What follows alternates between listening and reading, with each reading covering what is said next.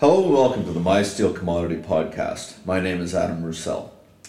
Scrap is extremely important to China's steel market, and ongoing shortages have been growing, a growing concern for policymakers in Beijing. The country is set to offer its first ever scrap futures contracts on the Dalian Commodity Exchange, or DCE. This comes amid ongoing discussions to reintroduce scrap imports to the country after a near total ban in 2019. The 2019 scrap import ban has exacerbated already low supplies across China, despite efforts to increase the country's domestic scrap collection. As a result, scrap prices have soared.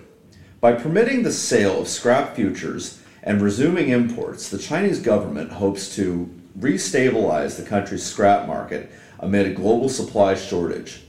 Join with me to discuss this issue is Lu Zhao, an assistant analyst on the MySteel Iron Ore Analytics team. Lu, thank you for joining us. Thanks, Adam. Lu, when can we expect the first scrap futures contracts on the DCE, and what kinds of scrap can be traded?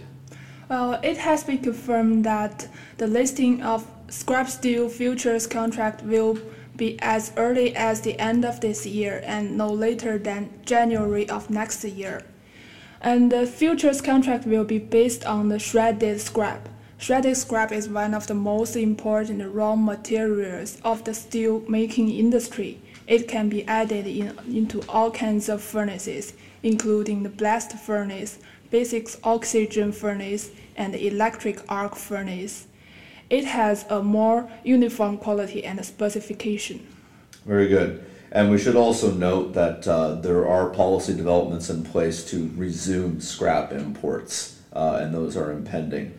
Uh, where will these future contracts uh, delivery points be located? Uh, instead of using the warehouse delivery, this time the scrap steel futures will be delivered at factory warehouses and vehicle board delivery sites because most of the st scrap steel inventories were located at processing plants and steel mills. They don't have a third-party storage place. Okay, so just get those straight to the producers. Yeah. Uh, Yes. Why is scrap so important to China's steel market?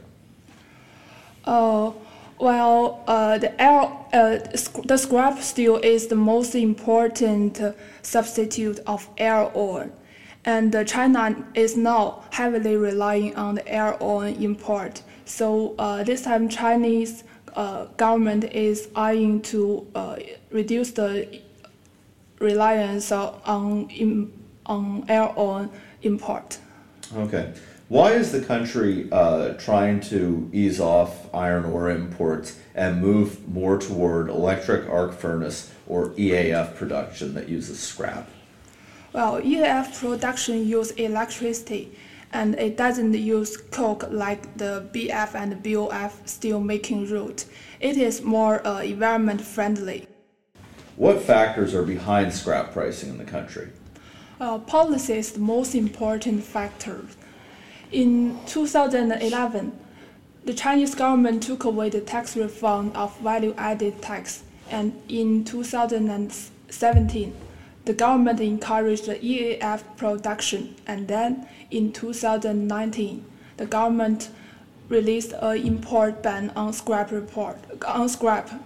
Okay, so it seems you know, a lot of uh, fluctuation with demand as a result of this. It's almost paradoxical that you have you know encouraging scrap consumption at the same time banning imports. Um, in your report, you mentioned that we are seeing a global scrap shortage. Uh, what do you mean, or what, what will this mean by scrap for scrap moving forward? That means mini mills are suffering the low profits. You know, from June to November this year, all the, nearly all of the mini mills are suffering the loss. Just over the past two weeks, their profits turned positive. Okay, and so mini mills specifically, uh, we're talking about electric arc furnace production. Yeah. Uh, what percentage of steel output in China comes from these? Uh, about 10%. Okay, so quite substantial.